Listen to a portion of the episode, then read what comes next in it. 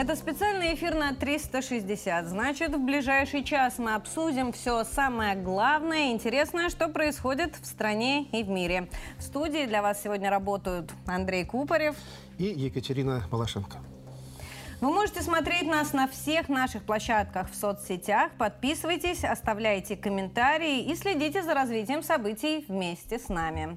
Ну а пока к оперативной обстановке приходят сообщения об обстрелах. Э, ВСУ нанесли удар из Хаймарс по монастырю в селе Никольское. Это под Угледаром. Там сейчас напряженная обстановка, э, идут э, ожесточенные бои. Мы попробуем проанализировать, что происходит. Но пока давайте зайдем в телегу 360. Там есть подробности происшествия. Священник погиб после этого ночного удара по монастырю.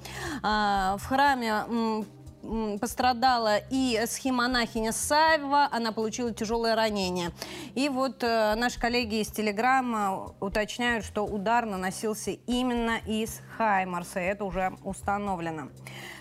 А еще сообщение из Угледара. Киев продолжает перебрасывать под Угледар свои резервы. Об этом заявил временно исполняющий обязанности главы республики Денис Пушилин. А, сейчас мы с вами тоже посмотрим одну из а, публикаций, как раз где есть его цитата. Вот зайдем а, к нашим коллегам из РИА Новостей на сайт. А, смотрите, а, здесь Пушилин поясняет, почему Угледар остается одним из а, приоритетов для ВСУ, зачем им его удерживать. Не менее ощутимым для них будет и потеря угледара. Именно поэтому они перебрасывают туда новые резервы, новые бригады и морпехов сейчас. Обратите на это внимание. И мы ощущаем, что здесь также никакого приказа на отступление или сохранение жизни своих же военнослужащих со стороны руководства Украины нет. Конец цитаты.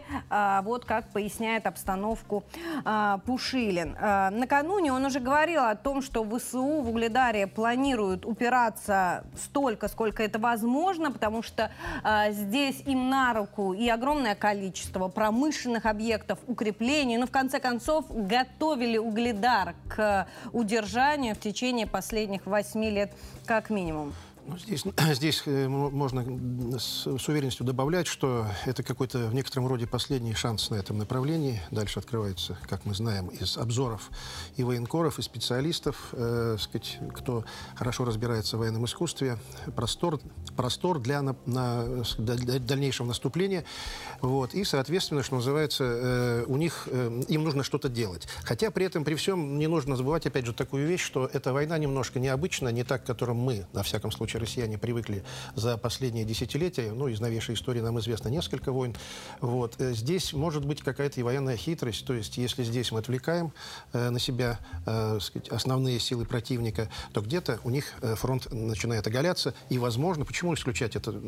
Этого не надо исключать, то есть э, где-то мы начнем наступление, и, соответственно, э, это будет неожиданно и для нас, для нас, для россиян, так и для врага. То есть будем ждать, что э, принесут следующие дни. Там же сразу сразу становится э, ясно уже потому, как начинают реагировать на это не только наши специалисты, но и та сторона. Э, время от времени, особенно э, где-то вот в этом месяце, они начинают то ли умышленно допускать вот эту вот более-менее объективную информацию, то ли это случайно происходит. Но, как мы знаем, ничего случайного не бывает. Может быть, это тоже какая-то хитрость. Вот такая нынче война. Но, тем не менее, сейчас из тех сообщений, что приходят с линии соприкосновения, Артемовск остается приоритетным направлением, где сейчас разворачиваются основные боевые действия. А, вот накануне Министерство обороны сообщало об освобождении Благодатного. Это еще одно село недалеко от Артемовска. И еще один шаг к тому самому оперативному окружению города, о котором мы говорим уже буквально последние недели. А, сейчас задача стоит в том, чтобы перерезать трассу на Часов Яр. Таким образом, Артемовск оказывается в котле. И уже такая знакомая, по крайней мере, для наших подразделений задача вырисовывается по зачистке города. Ну, дальше начнется там Авдеевка, что-то еще в этом роде, да? Вот. И что называется, э, я вспоминаю вот первые дни э, э, февраля, вот, вернее, первые дни начала специальной военной операции, февраль, прошло, февраль прошлого года, когда кто-то из специалистов сказал, вот как только Авдеевка будет в наших руках, все поменяется ну, кардинально. Вот тогда можно будет говорить о том, что мы ну, начинаем уже, как бы сказать, ну, ту самую завершающую стадию операции, которую мы, как бы сказать, все ждем. Ну и главная задача этой самой стадии отодвинуть э, позиции ВСУ как можно дальше от Донецка в первую очередь, чтобы они не могли продолжать бить по мирным э, и жителям, и по гражданским объектам. Сейчас в Донецке, кстати, работает наш корреспондент Ольга Мациевская, и она расскажет об обстановке в городе. Донецк, 1 февраля, последний день самого короткого, но, тем не менее, наверное, самого сложного настроения зимнего месяца в целом для всех. Зима – последний депрессивный месяц. В Донецке он, конечно, ощущается еще более депрессивно потому что, ну, вся обстановка вокруг, да и в целом, вот сегодня, наверное, один из дней зимы, который можно по пальцам пересчитать, когда есть хотя бы небольшой снежок. А так обычно снежочку в Донецке нет, настроения даже новогоднего никак это не добавляло. Вот раннее утро, людей нет, в городе их в целом последнее время увидеть вообще большая удача. Но вот прекрасные женщины, тем не менее, приводят свой любимый город в порядок. И я здесь за все время удивляюсь стойкости людей. Вот откуда они находят силу. Смотришь на человека и понимаешь, что здесь нет человека, которого боевые действия, военная обстановка никак не коснулась. У кого-то кто-то на фронте из родных, кого-то, кого-то, к сожалению, уже нет. На фронте, либо обстрелы в городе застали кого-то кто-то травмирован, кто-то лишился работы. Большое количество бытовых проблем могло настигнуть людей, но тем не менее они держатся, и я не, не смогу перестать удивляться силе духа людей, которые здесь провели все 9 лет прошедшие. Ну а мы продолжаем. Сейчас все мнения экспертов э, сходятся на том, что задача в зоне спецоперации в первую очередь отрезать пути э, подхода резервов и подвоза боеприпасов. Но нашим зрителям напомню, что мы опираемся исключительно на официальные данные, пытаемся разбирать э, буквально каждое слово нашего Министерства обороны. Последние заявления мои коллеги как раз и проанализировали.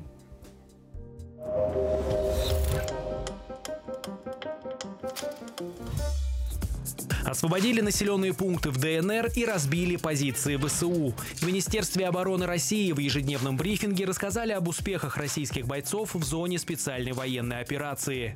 На Купянском направлении артиллерия западной группировки войск нанесла огневое поражение живой силе и техники подразделений 114 и 103 бригад территориальной обороны в районах населенных пунктов Масютовка и Табаевка Харьковской области. Генерал-майор особо отметил, что на Донецком направлении добровольцы штурмовых отрядов освободили населенный пункт Благодатное в ДНР. Огневую поддержку бойцам оказывали оперативно-тактическая и армейская авиация, а также ракетные войска и артиллерия южной группировки войск. Каждый населенный пункт так или иначе связан автомобильными дорогами с другими населенными пунктами. И освободив благодатное, мы таким образом перекрываем сразу несколько дорог. Надо понимать, что сейчас боевые действия ведутся с учетом э, перекрытия любых линий подвоза боеприпасов противника на линию соприкосновения. Также, по данным Минобороны России, на Донецком направлении российские военные уничтожили около полусотни ВСУшников, артиллерийские установки производства США и Франции, а также гаубицу, оставшуюся на Украине со времен СССР. Оперативно-тактическая авиация ракетными войсками и артиллерией группировок войск Вооруженных сил Российской Федерации за сутки нанесено поражение 84 артиллерийским подразделениям Вооруженных сил Украины на огневых позициях, живой силе и военной технике в 126 районах. ВСУ получили мощный комплексный воздушный удар по своим позициям и опасаются, что будет новая серия. Эти страхи усилились после того, как российские летчики отправились на учения в Белоруссию. Киевский режим счел, что россияне и белорусы вместе ударят по украинской обороне. Потому Украина стала активнее выпрашивать у западных партнеров системы ПВО. Но эксперты говорят, эти опасения преувеличены и маневры в небе над Белоруссией необходимы только для защиты воздушного пространства нашего союзника. Если речь идет о, об аэродромах, которые находятся на территории Белоруссии, надо понимать, что Белоруссия не участвует в специальной военной операции. И те части российской армии, которые э, находятся на территории Белоруссии, их задача защитить границу Белоруссии. В данной ситуации аэродромы, которые находятся на территории Белоруссии, будут важны только в том случае для нас, когда мы начнем выходить к Киеву. Потому что с той стороны это короткий путь, и поддерживать наши войска можно будет с э, белорусских аэродромов при помощи нашей авиации. Я еще раз повторяюсь, не белорусской, нашей, потому что Белоруссия – в специальной военной операции участие не принимает. По данным Минобороны, российская система ПВО перехватила в небе над ДНР и Херсонской областью три американские ракеты «Хаймарс», которые вновь летели на мирные населенные пункты. Ну а мы продолжаем. Я напомню, работаем в прямом эфире, работаем вместе с вами, а значит ждем очень ваших комментариев. А пока давайте э, к повестке. Э, новости есть и из Херсонской области. Местные власти сообщили о случаях перехода военных ВСУ на сторону России. Вот соответствующая статья сейчас на ваших экранах. Это сайт наших коллег РИА Новостей. Сальдо заявил, что система принуждения в украинской армии налажена достаточно жестко по-другому просто нельзя объяснить, как киевскому режиму удается, цитата, бросать на убой тысячи насильно мобилизованных мужчин. И тем не менее, а, люди пытаются спасти свою жизнь и с белыми повязками, белыми флагами выходят на сторону российских военных. А, но, тем не менее, как я уже сказала, система построена жестко. А, и если заградотряды, не дай бог, увидят, э, зафиксируют э, желание сдаться в плен, пулю можно получить и от них. Пришло сообщение, например, накануне э, троих боевиков ВСУ застрелили представители заградотрядов за попытку дезертирства. Да, здесь можно добавить такую простую, э, сказать, вещь, что э, система подготовки этих людей, кто стоит в заградотрядах, она, ну, схожа, наверное, с какой-то, с некоторым роде дрессировкой. Дрессировкой, вот как дрессируют животных в цирке, в э, зоопарке. И их полностью переводят на, э, сказать, на казарменное положение, где э, отбирают э, право называться по имени, по фамилии, вот, им присваивают номера. Об этом тоже буквально вчера э, прошла информация о том, что один из э, пленных э, курсантов Азова, Азова, запрещенного э, в нашей стране отряда, так э, сказать, националистов, э, рассказал, что именно так, в такой системе они готовились и, так сказать, убивали впоследствии людей, которые попадались им навстречу без всякой, без всякой, без всякой причины. В качестве подтверждения давайте сразу послушаем, друзья,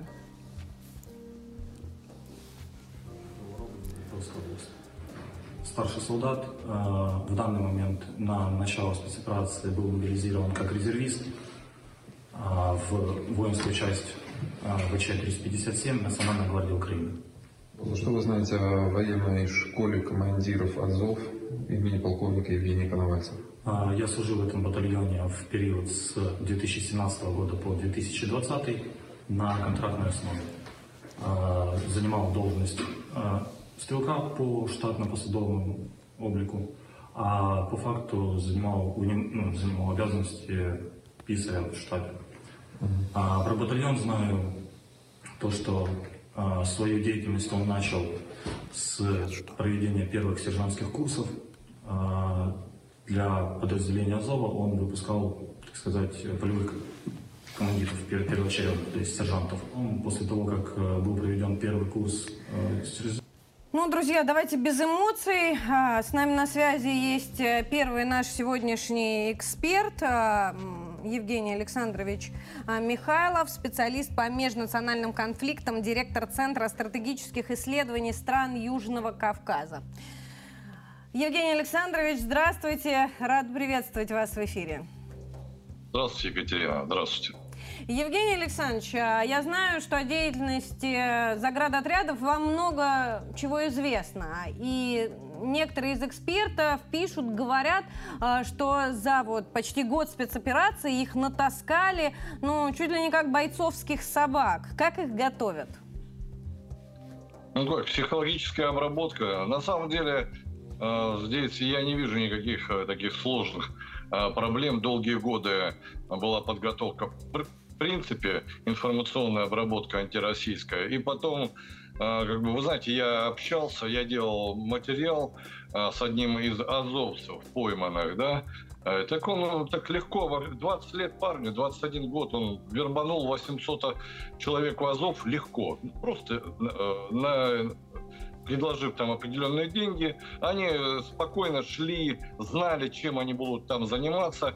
И главное, его взяли на том, что а, он ну, собирался ехать проводить террористические акции в Москву, расстрелы в школах. Так что э, подготовку таких заградотрядов э, можно ну, провести достаточно легко, потому что вот этих фанатичных больных на голову, на самом деле, молодых людей на Украине достаточно. За эти годы а, информационная обработка а, шла серьезно. Если мы наблюдаем за тем, как у нас здесь на территории России родственники не могут, когда уже разговаривают со своими украинскими родственниками, те их называют фашистами, и, дескать, вас нужно всех убить. Это близкие родственники. Евгений ну, Александрович, я позволю себе да. вас перебить. А если вы смотрели в нашем эфире буквально перед включением, а, с вами а, был фрагмент интервью с одним из курсантов, который готовил полк Азов. Вы обратили внимание, он вот весь в татуировках, и образ у него, ну вот, э, как у азовцев, которые выходят из Азов стали. Но, э, тем не менее, он такой очень вежливый, тихий, э, говорит так э, вкрадчиво. Это что означает? Их так э, вести себя учат? Или люди раскаиваются в плену? И Вы как, знаете, самое главное, мы... нам вести себя с вот этими бывшими боевиками, курсантами? Ведь, с одной стороны, ему 18 лет, он глупый ребенок. А с другой стороны, он террорист. А, нельзя в этом плане обольщаться, скажу так. А, потому что мы много раз видели, когда попадают самые жестокие убийцы и говорят, что они обычные повара и водители. И сразу чуть ли не щебечут, что мы ни в чем не виновны.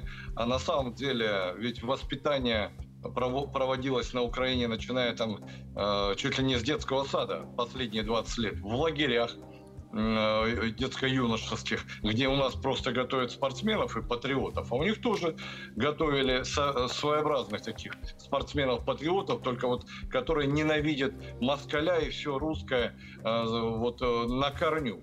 И я бы не обольщался по поводу этих ребят, настолько у них сознание переформатировано, что, я не знаю, нужно... И не нужно их щадить. Да, мы их взяли в плен, нужно давать долгий срок для перевоспитания, а, не делать ошибок, э, там, выпускать через какое-то время. Они очень сильно зомбированы. Я не верю в их раскаяние. Не верю в то, что они после убийств будут говорить, что их заставили, и мы сами исправимся. Это уже не ну, не те люди, которым стоит верить. Евгений, Нужно воспитывать будет новое поколение. Евгений, простите, можно вас вот немножечко которые... как перебить, но в то же время уточнить такой момент. А, это какой-то особый психотип у людей? То есть вот э, он присущ, может быть, только одному возрасту или что это? Я сказал вот так, это не то, что особый психотип, это нужно вовремя удачно вложить знания, так, так называемые, да, а, в определенном действительно возрасте. Начиная вот э, с 10 лет, с 8 лет, когда я знаю, что на Украине были эти лагеря, именно с 8 лет и до 14, до 16 воспитывали ненависть к, Москва, к москалям. И потом вот эти граждане, которые... Под... И это было давно, с начала 90-х лагеря были. Я ездил на Украину, я уже тогда слышал об этом. Я там на э, соревнования приезжал. И уже были такие лагеря. Уже вы приезжали в Киев, какие-то места определенные на вас смотрели. Вот эти вот э, не, молодые люди, как, как звереныши смотрели. Но опять же, вы знаете, э, говорить о каком-то возрастном критерии, ну, я уже даже не знаю как. Если э, граждане, которые э, служили одновременно со мной, э, там, советской армии, они мне уже говорят, что меня ненавидят как москаляку, а служили в одном взводе. То есть очень сильно огромные деньги были вложены э, действительно в зомбирование населения. И я не, э, не знаю, может это у них на генетическом уровне, уровне было заложено. Вот прошло, прошла опять очередная эпоха, и стоило только что-то им вложить другое, они стали вновь нас ненавидеть. Спасибо вам большое за ваше мнение, Евгений Александрович. Евгений Михайлов, специалист по межнациональным конфликтам, директор Центра стратегических исследований стран Южного Кавказа с нами был на связи. Ну что, друзья, мы продолжаем. Я напомню, мы в прямом эфире. В эфире мы вместе с вами. Вы в этот момент можете писать свои комментарии. Чуть позже будет включение с нашей аппаратной. А пока давайте к международной повестке. Итак, Штаты готовят новый пакет пакет военной помощи Украине, на этот раз с ракетами большой дальности. Об этом первыми написали Рейтер со ссылкой на двух американских чиновников, чьи имена они не назвали. Они не уточнили и о каких ракетах конкретно идет речь, но сообщается, что в новый пакет вооружения, которое может быть объявлено уже на этой неделе, войдут боеприпасы и другое оружие. Журналисты Reuters э, рассуждают, что, скорее всего, речь идет о запускаемых с Земли бомбах малого диаметра. Э, они могут бить на расстояние 150 километров и применяться на Хаймарс, который уже, соответственно, есть у ВСУ. А, но ракеты дальнего действия – это вопрос скорее второй, потому что Киев-то больше заинтересован в самолетах.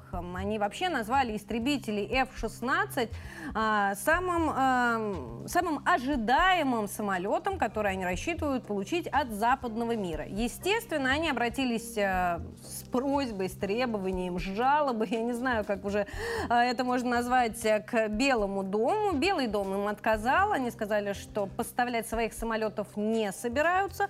Но, на что обратили внимание наши сенаторы, кстати, не запретили этого делать другим странам.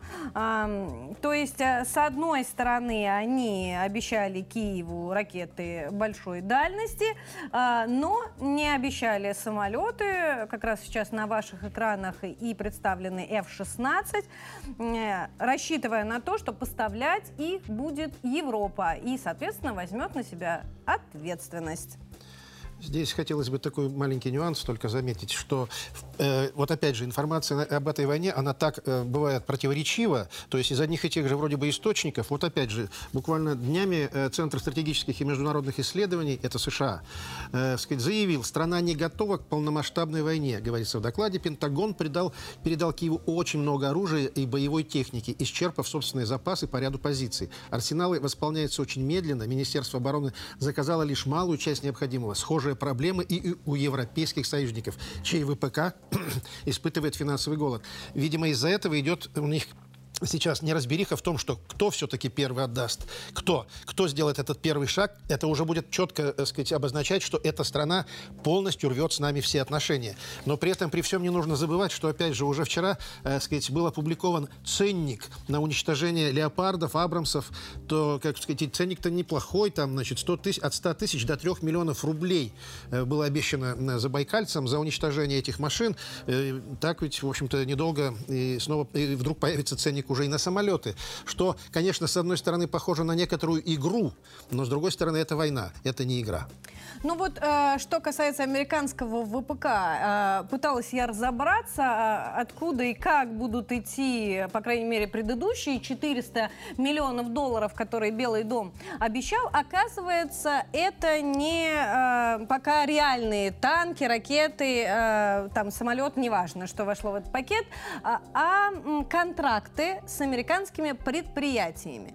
А, то есть представьте, да, даже если заключен этот контракт, сколько потребуется времени на производство, проверку, испытания, отправку, логистику этих самых вооружений. Э, Это все равно в некотором роде самоуспокоенность, ну, с нашей стороны, как бы, ну, столько времени, наверняка там, ну, что-то случится, что-то произойдет, но с, с этой точки зрения нужно понимать, что в таком случае у нас, нам обозначают сроки, в которые мы должны уложиться и решить эту проблему, и тогда она снимется сама собой.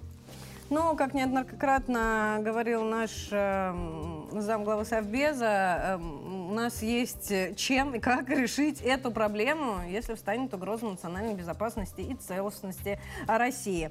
А, Но э, здесь давайте без э, м, шапкозакидательства. М, Например, э, если возвращаться к самолетам, Великобритания э, не против поставки истребителей. Они заявили, что да, сейчас они не считают это целесообразным и необходимым, но тем не менее обсуждать этот вопрос они продолжат. А вот Нидерланды готовы э, предоставить Киеву истребители свои прямо сейчас.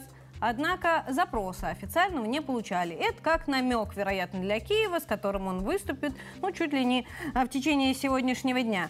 Франция тоже не против поставки самолетов, но а, здесь Макрон уточняет, что нужно соблюдать три критерия. Это польза для украинской армии, тут несложно его соблюдать. А вот с двумя другими могут возникнуть сложности. Э, Поставка самолетов должна обеспечивать отсутствие эскалации и сохранять обороноспособность Франции. А Франция и так уже немало своего оружия отдала Киеву. Вот собирается отправить еще 12 гаубиц «Цезарь». Сейчас а, я вам обязательно про эти гаубицы покажу а, статью. Вот э, здесь идет перечисление французского Министерства обороны а, тех вооружений, которые они уже отправили э, и собираются, соответственно, отправить э, киевскому режиму. Кроме того, они еще заявили, что а, будут учить э, украинских военных. Но учить они будут их не во Франции, а в Польше. Они своих э, полковников, генералов, ин- ну, инструкторов, в общем, отправляют в Польшу, 150 человек, и там э, будут организованы курсы для 600 украинских боевиков. Это что касается у нас э, Франции. Есть э, также информация и от других стран, э, которые готовы поставить э, Киеву самолеты. Вот там Прибалтика больше всего кричит. Ну, в Прибалтике, конечно, есть или один или два, я не знаю. Но суть-то в другом. Самый главный вопрос здесь – это наличие керосина. Эти самолеты требуют очень много топлива. А Как в- и танки, в связи- кстати. да, а- Абрамсы, они тоже ведь, э, сказать, э, требуют вот как раз то, то самое топливо, тот самый керосин. При этом, при всем, не нужно забывать, что энергетический кризис никто не отменил. Он никуда не делся. Может быть, еще из-за этого все так вот переминаются с ноги на ногу, потому что это же влечет за собой не просто А, а сказав А, нужно говорить Б и так далее, и так далее. Ну вот, э, смотрите, машины для обслуживания они обещали, а ведь про топливо не было ни слова. Тем не менее, э, несмотря на все проблемы, Украина э, ждет, ожидает э, 140 аж западных бронемашин в рамках только первой волны помощи. Они не говорят, как собираются их использовать, не говорят, на чем они будут ездить, э, не говорят, э, поставят ли им топливо, но эм, Кулеба вот раскидывается очередными цифрами. И я хочу показать вам эти, э, соответственно, танки. Здесь э, Челленджер, здесь у нас американский Абрамс. И э, здесь, соответственно, немецкий «Леопард». А, также ждут э, украинцы и э, французских танков «Леклерк», э, но официального заявления Макрона пока не было. Обсуждения здесь продолжаются. Если можно здесь еще один, одну маленькую деталь, и если это все ради того, чтобы наступил мир, тогда хотелось бы узнать, а где есть перечень какого-то гуманитарного груза, который из всех этих богатых, развитых стран поступил на Украину? Ну, что касается там одежды, бог с ним. Может быть, там есть какие-то лекарства, может быть, там есть, я не знаю, сказать, предметы первой необходимости и так далее. Гуманитарный груз, который обычно ну, принято доставлять вот как раз в те воюющие страны, э, где, ну, в первую очередь, люди лишаются самого такого вот, что называется, первостепенного. Ну, вот этого почему-то до сих пор никто не заявил. Все время ту мы тушим пожар, поливая его керосином. Э, насколько это логично? Ну, видимо, мир и правда сошел с ума, и поэтому он сегодня вот такой вот... Когда мы ищем логику, одним словом, в этих всех событиях, мы ее не найдем, потому что там не просто нет логики, там поменялись законы жизни. И, соответственно, отсюда нам остается полагаться только на свои силы. Давайте комментариям. Друзья, с нами на связи аппаратная. А, Елизавета, тебе слово. О чем сегодня пишут нам наши зрители? Катя, доброе утро. Рада тебя видеть. Э, Джо Байден э, провел встречу со своими соратниками по Демократической партии. И вот как сейчас, э, комментируя эту встречу, некоторые издания утверждают, что Украина в ближайшее время может рассчитывать на новый пакет военной помощи и также на ракеты большей дальности. Предлагаю по традиции глянуть некоторые комментарии, как отреагировали на эти новости наши телезрители. Вот в Телеграме пишет Ник-Ник, надо наш нашему МИД подключаться и в ООН заявление сделать по поводу этих бомб. Вот я бы сказала, что вот а, первая группа комментариев, да, это вот люди пишут а, о том, какой бы ответ могла бы дать на это Россия. Или вот, например, тоже пишет Владимир, неужели нельзя ввести санкции на них, не поставлять титан, еще чего-то. А, ну, также некоторые здесь иронизируют, потому что Байден говорил как раз-таки очень много еще о, об, эко, об, об экологических проблемах. И вот тут, например, Сергей пишет в Телеграме, ядерная зима тоже изменение климата, очень быстрое. Ну, намекая, что действительно вот эта эскалация может привести к очень страшным последствиям. Или, например, Александр Че пишет в Телеграме, может, э, может не волноваться Байден, при ядерной войне, войне климат изменится сильнее. Сила Сибири, вот по таким э, никам пользователь пишет э, ВКонтакте, листочек с текстом не тот подсунули, главная угроза для мира это США. Вот такие комментарии оставляли сегодня наши телезрители по этому вопросу. Лиза, спасибо большое. Не запомнила, правда, кто, но вот э, вы писали про «Титан», который мы должны не э, поставлять Соединенным Штатам, но, насколько мне известно, там э, эти отношения практически прерваны, и сейчас «Титан» Штаты планируют получать от Украины. Если успеют. Если успеют, безусловно. Давайте э, теперь к экспертному мнению. С нами на связи есть наш следующий гость Юрий Ильич Светов, политолог и журналист. Юрий Ильич, здравствуйте. Рад приветствовать вас в эфире. Здравствуйте, Екатерина.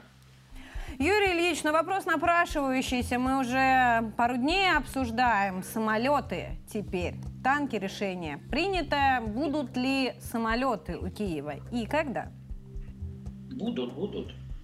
Э, обязательно сейчас идет подготовка, выясняются данные, что пилотов украинских уже переучивали, поставят. Это последовательно как бы и четко сказано, что линия на поражение России. Раз на поражение России, значит, дадут все, о чем просит Украина и о чем гордо говорят э, представители украинской власти, что мы выбьем из них все, что нужно. Поэтому сейчас с танками разберутся, потом начнется вопрос о самолетах. Он, конечно, гораздо сложнее, чем тан с танками.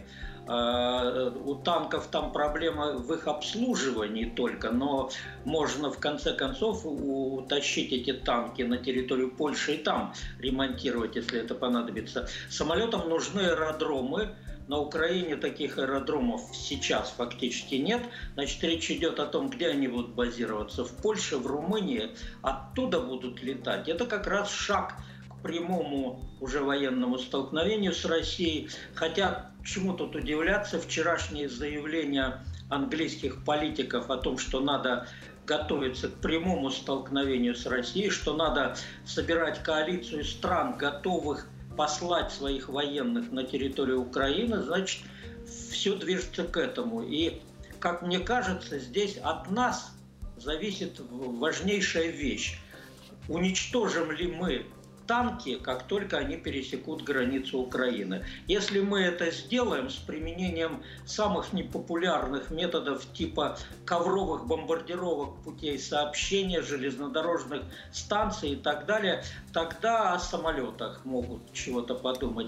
Ежели же эти танки дойдут до поля боя, то это подтолкнет их к тому, что надо продолжать поставки вооружений. Юрий Ильич, теперь... мы вот с моим соведущим тут задались вопросом, а на чем будут ездить эти танки? Что там с топливом-то? Самолеты же тоже надо заправлять, а Абрамсы, а, они с броней кушают много.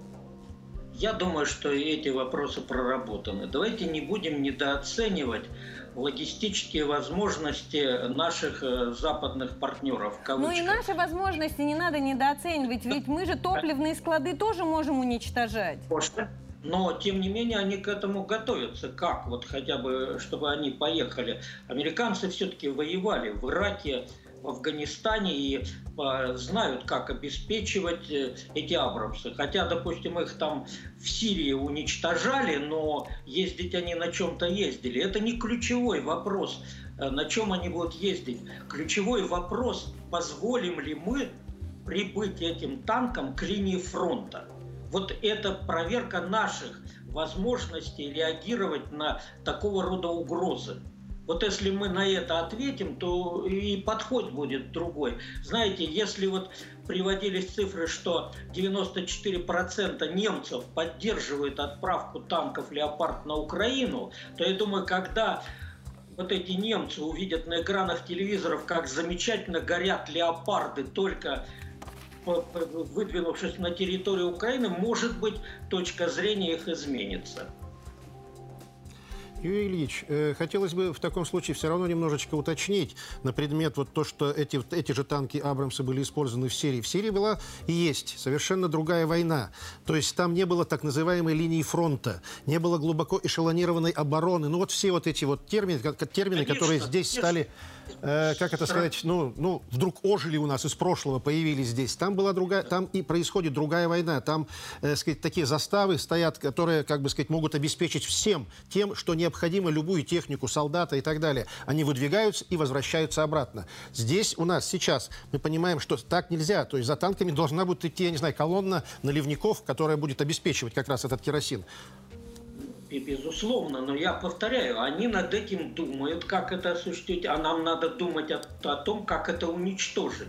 Ключевой вопрос, который задает российское общественное мнение, почему до сих пор мы не уничтожаем те э, транспортные коммуникации, по которым к линии фронта везут западное оружие. Ну правда, это же все спрашивают и об этом говорят. И хотелось бы ответ на этот вопрос услышать. Юрий Кажется... Ильич, но с другой стороны, и они тоже ждут, что подобные удары российская армия будет наносить. А значит, они каким-то образом защищают вот эти эшелоны. Значит, Известно значит, ли нам о, о способах защиты? Это знают только военные. Но общественное мнение вправе задать такой вопрос. А отвечать на эти вопросы, конечно, рассказывая, как мы это будем делать, не надо, но а, показать удары эти, это вполне возможно. В конце января было сообщение Министерства обороны, что мы нанесли удары по таким узлам связи. Но утверждают, что есть примерно 20 железнодорожных станций, через которых возможно это продвижение. Значит, надо уничтожать эти станции. Надо все-таки э, отвечать на вопрос, когда мы начнем уничтожать мосты, тоннели. Это болезненный, сложный вопрос. Понятно, что есть опасения, что может пострадать мирное население, но логика специальной военной операции к истечению первого года ее, она требует каких-то вот решительных и эффективных действий. Мы еще, Екатерина, должны быть готовы к следующим событиям. 7 февраля Байден выступает перед Конгрессом Соединенных Штатов со своим посланием, на котором, вероятно, будет озвучено его намерение участвовать в президентских выборах. И он свою позицию по отношению к Украине тоже выразит. А у нас, в свою очередь, мы ждем сейчас визита президента Владимира Путина в Волгоград на 80-летие нашей победы в знаменитой Сталинградской битве. И я полагаю, президент наш тоже какие-то там вещи на этот счет скажет. То есть мы переходим в какую-то новую стадию решающего столкновения, и на Западе все собираются приурочить к 24 февраля всевозможные там саммиты, трибуналы, осуждения, решения и так далее. И вот в эти недели как бы вот каждая из сторон покажет, что она способна сделать. Спасибо вам большое за ваш комментарий. С нами на связи Юрий Ильич Светов, политолог и журналист. Ну что, друзья, мы идем с вами дальше. Впервые член НАТО заявил о необходимости расследовать деятельность США э, в э, отношении биолаборатории на Украине. И сделала это Турция. Сейчас я покажу вам статью в турецком СМИ. Э, сейчас она обязательно загрузится появится. Будем на это надеяться, по крайней мере. Вот она. Вот смотрите. А, здесь речь идет о том, что российская сторона обнаружила, установила и подтвердила очень много фактов опасной деятельности Соединенных Штатов. Поэтому Турция призывает выступить против подобных экспериментов, где бы то ни было, в том числе и э, на Украине. Интересно, что турецкий журналист приходит к выводу, что сам Киев Киев говорить об этом никогда в жизни не будет, раз они не сделали этого э, до сего момента. Значит, э, им по-прежнему запрещено, а это еще одно подтверждение, что Киев находится под властью Соединенных Штатов. Интересно, что Подобное заявление пришло не из Китая, не из Ирана.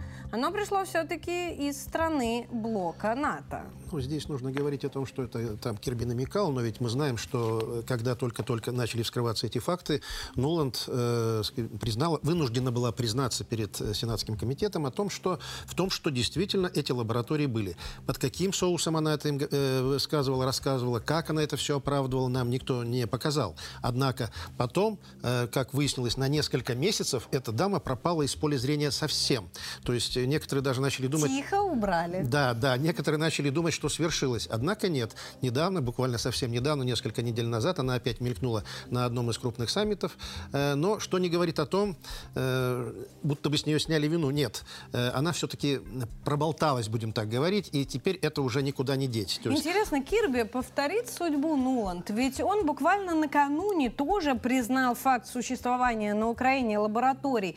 И он даже подтвердил, что они там занимались исследованием коронавируса. И путями, э, как он передается от животных к человеку, от человека к человеку. Да. Единственное, что он, э, ну, естественно, не подтвердил данных, что это военные разработки. Ну да, то есть они пытались найти какую-то вакцину, как я понимаю. Он пытался это сказать. Возможно и так, потому что после того, как наша операция СВО наш, у нас началась на Украине, вирус куда-то сам собой исчез. Скорее всего, мы и нашли этот самый антивирус. А, интересно, что вся эта волна вспомнили про биолаборатории как в Штатах, так и в Турции после очередного заявления нашего Игоря Кириллова, который э, сообщил, что военные Украины были целевой группой в экспериментах э, США не только с коронавирусом, но и с ВИЧ-инфекцией. Давайте зайдем на ленту.ру. Смотрите, здесь как раз есть статья с цитатами Кириллова. Вот смотрите. Наиболее спор спорные с точки зрения международного законодательства исследования Соединенные Штаты реализуют за пределами национальной территории. Примером являются эксперименты, связанные с ВИЧ-инфекцией, которые проводились американскими специалистами на территории Украины с 2019 года. Ну что своих травить, когда там есть люди третьего сорта. А, это вот э, э, из э, выступления Кириллова а, в Минобороны. Он подчеркнул, что за время специальной операции в распоряжение нашего военного ведомства поступило более 20 тысяч документов из 50 биолабораторий на территории Украины. Ведомству также удалось опросить и очевидцев, и участников военно-биологических программ Вашингтона. Кириллов пояснил, что эти материалы как раз и подтверждают нацеленность Соединенных Штатов разработать и даже использовать биолаборатории, биооружие, соответственно. Ну, мы знаем, что до этого находились такие же лаборатории в Грузии, опять же, это, совпад, это совпадало с тем, что сказать, там тоже э, готовились к нападению в свое время на территории вот как раз Осетии, Абхазии, а потом начало выясняться, что, оказывается, в центре, в Тбилиси, в том числе, э, если не, не изменяет память, тоже находилась и находится до сих пор лаборатория, которая занимается подобного рода экспериментами. И опять же, проводят они это все, как э, некоторые источники утверждают, опять же, на местном населении всего. И под прикрытием. Да. А что думаете вы по этому поводу? Уверена, что у вас тоже есть мнение, и мы готовы его выслушать, поэтому слово аппаратный. А, Катя, ну вот э, сейчас активно обсуждают наши подписчики, наши телезрители э, новость э, о том, что Анатолий Антонов повторил еще раз, озвучил вот эту версию российской стороны, что, вероятно, все-таки американцы там явно не исследования по коронавирусу проводили на территории Украины, а разрабатывали биологическое оружие. Предлагаю посмотреть некоторые наиболее интересные комментарии. Вот, например, Дэн 1312 в Телеграме пишет, почему эти, этими вопросами занимаются военные, а не гражданские специалисты, в кавычках. Это другое, иронизирует по поводу того, что американцы говорят. Или вот, например, а, комментарий пользователя Андрей Ф. А, это должно прекратиться, нужно поднять во всех возможных СМИ шум, как это делают обычно сами американцы. На всех площадках обвинять, а не намекать о коварных действиях. Или вот, например, Анна Аликина пишет уже ВКонтакте нам, почему украинцы не знали, что делается на их, на их территории. И отвечает девушка Анна, а им и не объясняли особо, лаборатории закрыты, кому надо, те знали, но помалкивали. А, вот еще комментарий от девушки Татьяны ВКонтакте.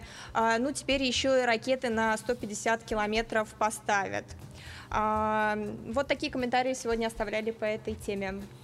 Спасибо, Лиза. Мы продолжим с вами анализировать э, социальные сети. Вот хотела показать вам несколько постов из нашей телеги. А, опять же, речь о двойных стандартах. На этот раз уголовное дело завели против семьи из Германии, которая отправляла деньги на помощь российским военным. Теперь им грозит до пяти лет тюрьмы. Интересно, а что грозит тем, кто собирается забрать себе российские деньги или деньги российских олигархов? Вот еще один пост в телеге, э, сейчас покажу.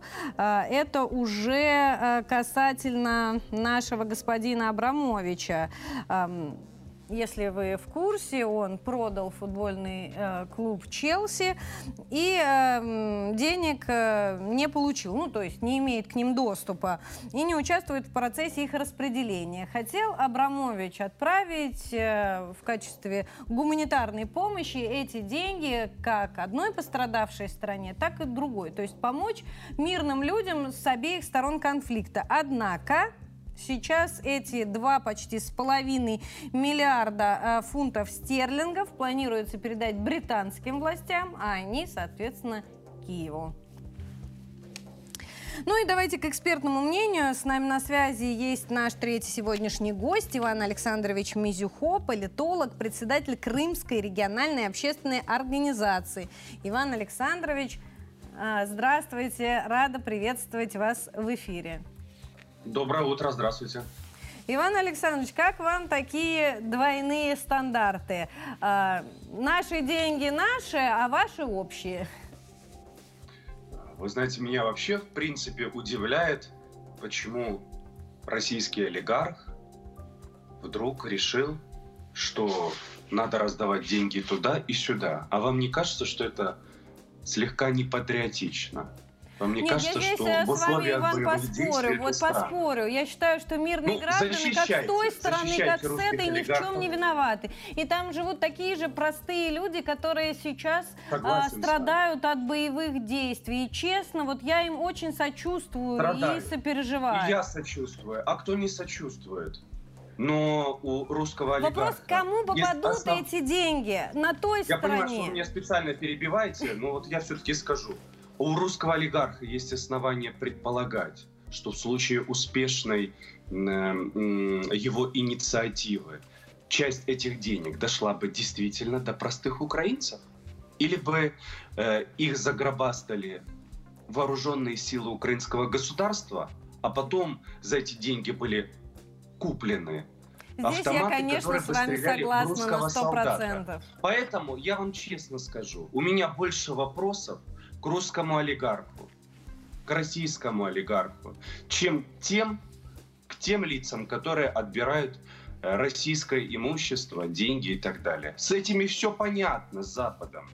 Потому что сегодня под э, политику так называемой отмены русской культуры, всего русского и российского попадают все. Ты за Путина, ты против Путина, ты попадаешь под эту политику. Ты за спецоперацию, ты нейтрально к ней относишься, ты против спецоперации, тебя все равно коснутся репрессии. Вот это должны, мне кажется, сегодня осознать все, в том числе наши российские олигархи, которые долгое время не слушали нашего президента, который говорил о том, что надо инвестировать в нашу страну. Я же ничего не придумываю. Об этом говорил Владимир Владимирович Путин. Я думаю, в этом вы со мной согласны. Безусловно. Иван, я еще хотела с вами поднять тему биолабораторий. А, вот после заявления Кириллова мир как-то так засуетился, за, ну как-то, заобсуждал. От Турции вообще впервые прозвучал призыв расследовать деятельность биолабораторий. Это что, еще один шаг навстречу, вернее, на выход из НАТО? Навстречу к России? Нет. Нет, конечно, это не шаг на выход из НАТО, но это шаг в сторону Киева, чтобы он несколько э, поумерил свои претензии к Турции. Я бы это воспринял именно таким образом. Турция и дальше, с одной стороны, будет примерять на себя роль миротворца, с другой стороны, будет э, э, продавать Украине байрактары, а нам помидоры. У Турции вообще своя политика во всей этой сложившейся геополитической ситуации. И при этом ситуации. Эрдогана номинировали на Нобелевскую премию мира как главного посредника в российско-украинском конфликте. Это вообще, э, честно говоря, удивительное событие, потому что, ну, если ты продаешь Байрактары, можешь ли ты э, претендовать на Нобелевскую премию мира? На мой взгляд, не можешь, потому что ты фактически э, снабжал одну из сторон конфликта вооружением, причем многие годы. У нас никогда не были простыми отношения э, с турецким государством, или если э, брать издревле там, с Османской империей и так далее, они всегда развивались зигзагообразно. Э, сегодня они вот развиваются в таком ключе, не в самом худшем в нашей истории как нам всем известно. Иван, Иван, хотелось бы тоже вот мне немножечко переговорить вот на эту тему. Э, как раз, кстати, то, что его выдвигают на Нобелевскую премию мира, может быть, и заставляет его делать такие шаги, но при всем при том мы же понимаем, что он сегодня становится таким, как это сказать, ну, камнем на пути, на, на, на такой, на ровной дороге НАТО, когда идет, э, сказать, речь о том, принимать ли в НАТО новых членов. Но понятно, что его там сильно обидели, понятно, что обидели не только его, обидели все, весь мусульманский мир, но при этом при всем, он, он постоянно последнее время становится для них каким-то вот, ну, я не знаю, препятствием. И, соответственно, если это препятствие не удалить, самим вот, э, людям, которые ну, входят в НАТО, то неизвестно, к чему это может привести. А если он сам уйдет, они, может быть, будут только даже за, потому что это сразу снимет массу проблем. Может быть, все-таки здесь есть какая-то сермяжная правда в том, что эти разговоры вдруг начались буквально недели полторы-две назад. Вопрос как раз в том, что Турция вдруг задумалась о выходе. И при этом, при всем, если Турция выходит из НАТО, это начало, начало такому переделу всего мира, вот всех вот этих наших составляющих, к чему мы привыкли, что просто даже не знаешь, как прогнозировать прогнозировать? Вы знаете, я думаю, на сегодняшний момент никто не даст Турции выйти из Североатлантического альянса. В него не так просто войти, а и выйти, мне кажется, еще сложнее. И, кстати, мы же с вами э, имеем такие э, исторические примеры. Франция, например. 20-е столетие. Мы помним, как эта ситуация развивалась. Это не так просто. Э, естественно, если бы у Запада были возможности заменить Эрдогана, Запад бы это сделал. Запад уже пытался э, неоднократно сместить его э, я бы хотел даже сказать, не с должности президента, а с позиции лидера турецкой нации. Потому что фактически, конечно, сегодня Эрдоган является национальным лидером турецкого государства.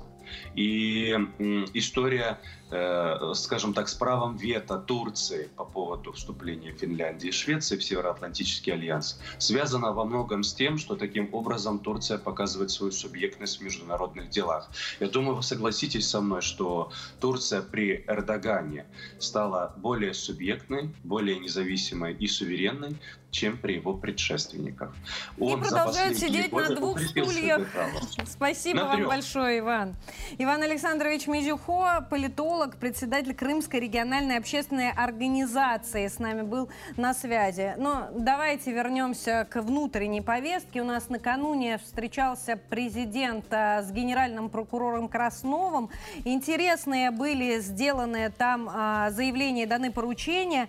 Например, Путин а, поручил усилить контроль за соблюдением прав мобилизованных. В ответ ему Краснов отчитался, что с обеспечением вопросы все решены, а те, кого призвали незаконно, возвращены домой. Также Путин дал поручение а, усилить надзор за оборонно-промышленным комплексом. Сейчас это приоритеты. Подробности в материале.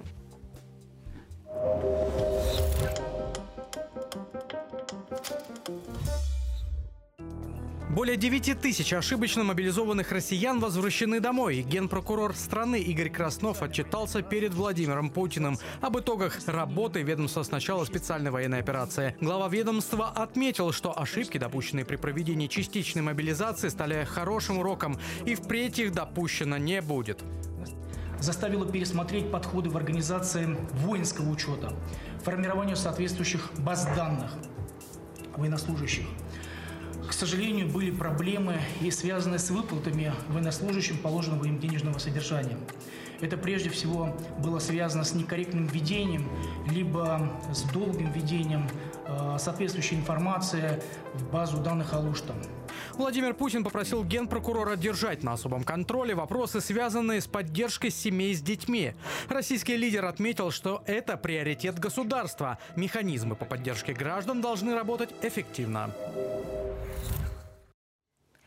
И еще немного об уехавших. Почему люди принимают именно такое решение в это смутное время? Моя коллега Аксинья Гурьянова в своем стриме вчера вечером пообщалась на эту тему с известным блогером Татаркой ФМ.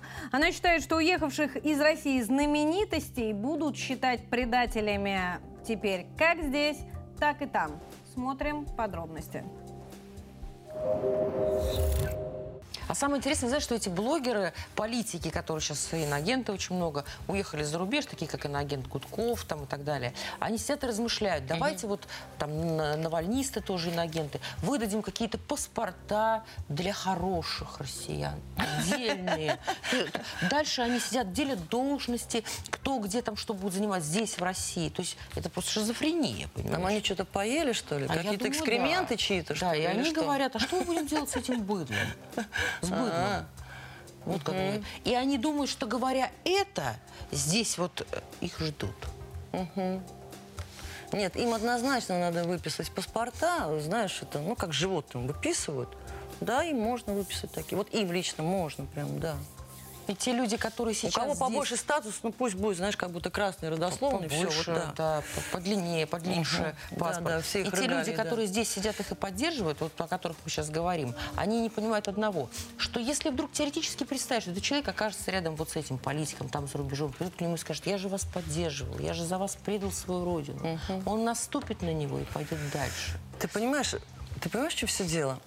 Они думают, что они совершают героический поступок. Ну, да. Уехав туда и тявкая да. там вот этот бред, то, что они там говорят, снимают, этот, э, Слепаков, это вообще, мне кто-то на днях показал, я вообще в шоке была. Ну, что это, совсем, ну, это, да. это, это, это, ну, у меня, ну, у меня слов нет просто. Они думают, что они геройствуют там, только они понять не могут, что в любой стране, в цивилизованной, не в цивилизованной, если ты к ним приехал, бросив свою страну, ты предатель. Угу. Ты предатель. На любой земле какое отношение к предателю? Понятно. Любой человек уважает героя. Да. Его могут расстрелять, его могут казнить, но рука будет дрожать. А с этими людьми их используют как презерватив и выкинут за ненадобностью, понимаешь? А и потом еще расскажут, как они им платили. Просто, понимаешь? Они не понимают, что они делают. Это нас, ну, да фу просто. А я вот, например, э, все равно задаюсь вопросом, собираются люди эти возвращаться и что они планируют здесь делать. Ну, время покажет, как говорится. А мы с вами в прямом эфире увидимся уже завтра в 10 часов утра по традиции. Проведем эфир вместе, так что подписывайтесь и пишите комментарии. Оставайтесь на 360. До завтра.